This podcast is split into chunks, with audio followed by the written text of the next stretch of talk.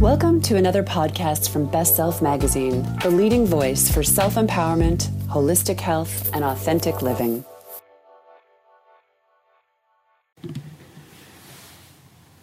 Give us this day our daily disruptions.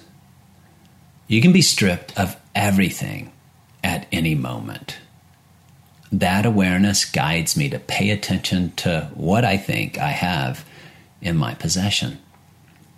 Think of it this way if each of our lives were a book, then a day in the life can ramble on like an incoherent run on sentence.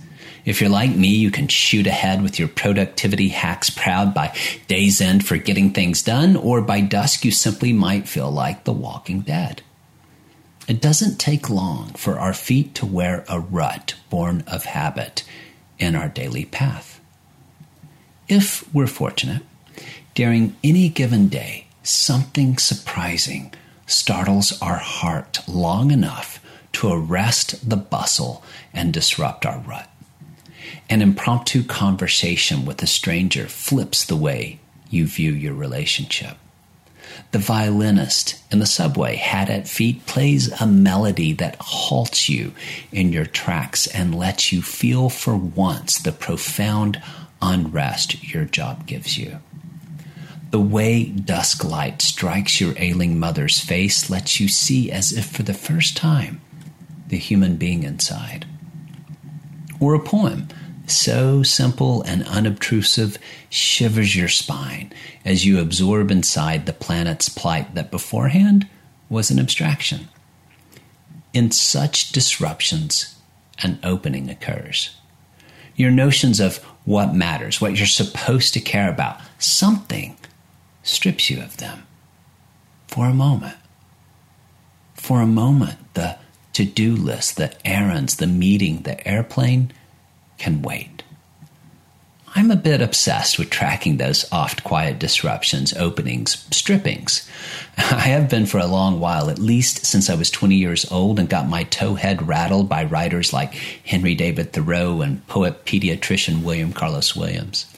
I was a distracted kid, given to daydreams and abstractions, my senses not always rooted in the ways of this world, but Thoreau's words acted like a strange calling to ground down.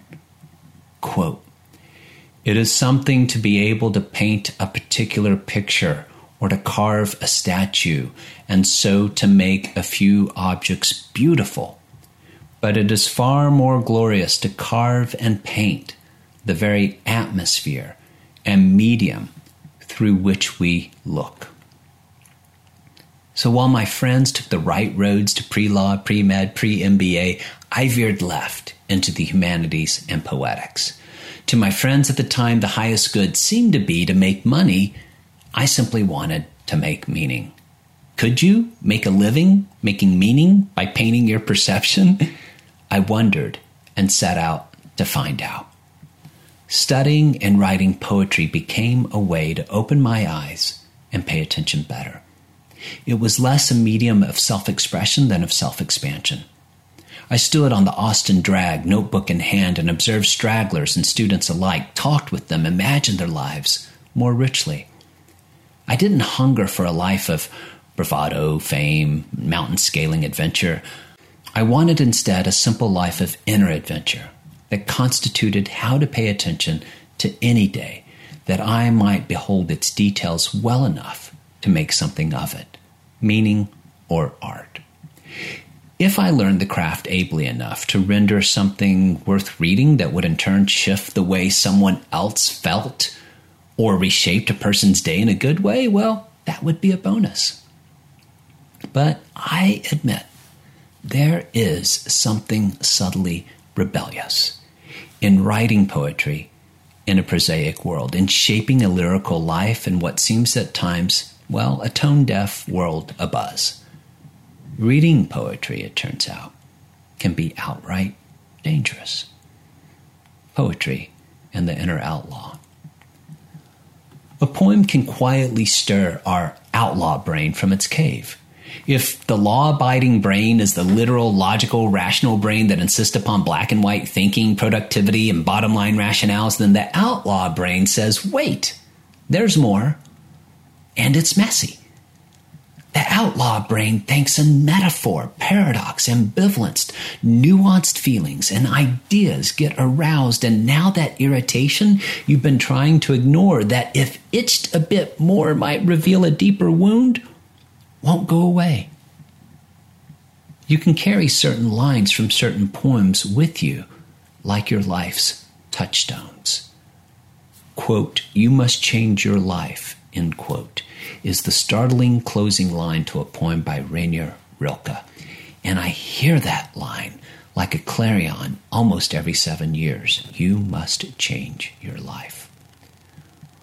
Or this quote, I wake to sleep and take my waking slow, end quote, mirrors how I view my life's unfolding and opens Theodore Roethke's The Waking, a poem I read to an English department I chaired on the day I resigned from that post and resigned from full time teaching or full time working for anyone but my best self thereafter, nearly 20 years ago. I wake to sleep and take my waking slow. Or, quote, live in the layers, not on the litter, end quote. And I am not done with my changes. Comes from The Layers by Stanley Kunitz, who died at 101 years old. Are you done with yours?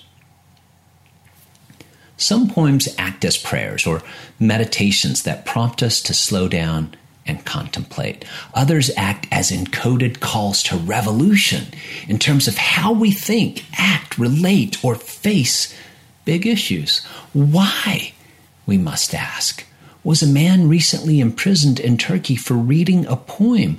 Why are poets in Cameroon and China imprisoned? How do we speak out about the things we care about? Poetry excites our inner music, and for that reason, Plato wanted poets exiled from his philosophical republic. Poetry excites our inner music, and for that reason, Plato wanted poets exiled from his philosophical republic. Poetry, according to some neuroscientists, is music of the mind. Their research so far shows that some poems stimulate brain areas associated with introspection. Poems can turn on the brain in ways music does, producing the feeling of a shiver down the spine. Poetry helps us find the music in monotone days. And poetry reminds us we are feeling creatures challenged to grasp one another's reality 90% of people in the U.S. surveyed by the Illinois based Poetry Foundation said they read poetry in part because it helped them understand other people. In a divisive social and political climate that encourages us to take sides and stances, well, a poem like African American poet Patricia Smith Skinhead, told from the point of view of a white male, self described racist and homophobe, can be a radical act of compassion. Poetry helps us favor curiosity over categories. Coat thief. These days, I live in a farmhouse in New York's Hudson Valley, from where I run an international consultancy business and grow a family with my wife and two girls. My small team and I help professionals, authors, and other teams shape their message with integrity and then build a business, a brand, a platform to support it. Now, saying those words about building a business and growing a family would have been alien, if not anathema, to that 20 year old's ears in Austin, Texas. But I still write poetry. One early morning, I tiptoe to my studio before anyone else is awake.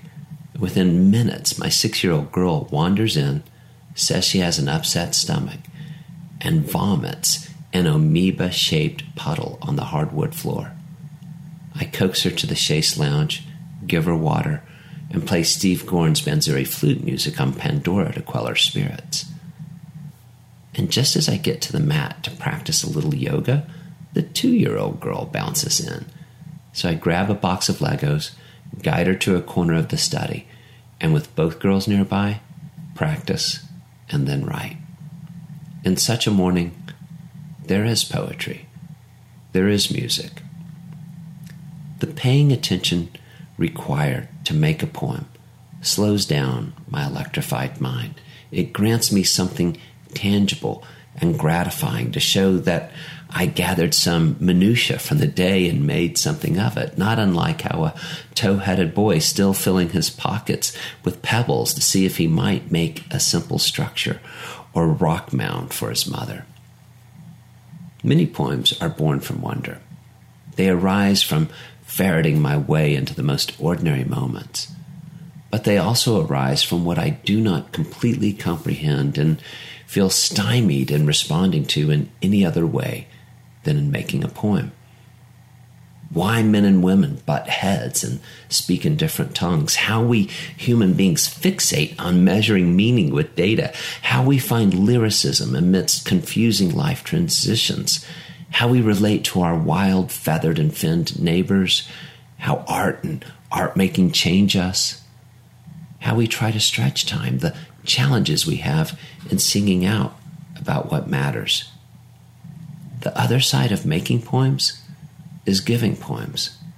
I want a poem to rattle something stuck ajar, however delightful or disruptive that jolt may be. The poetry collection Coat Thief proffers 38 such quiet jolts, I hope.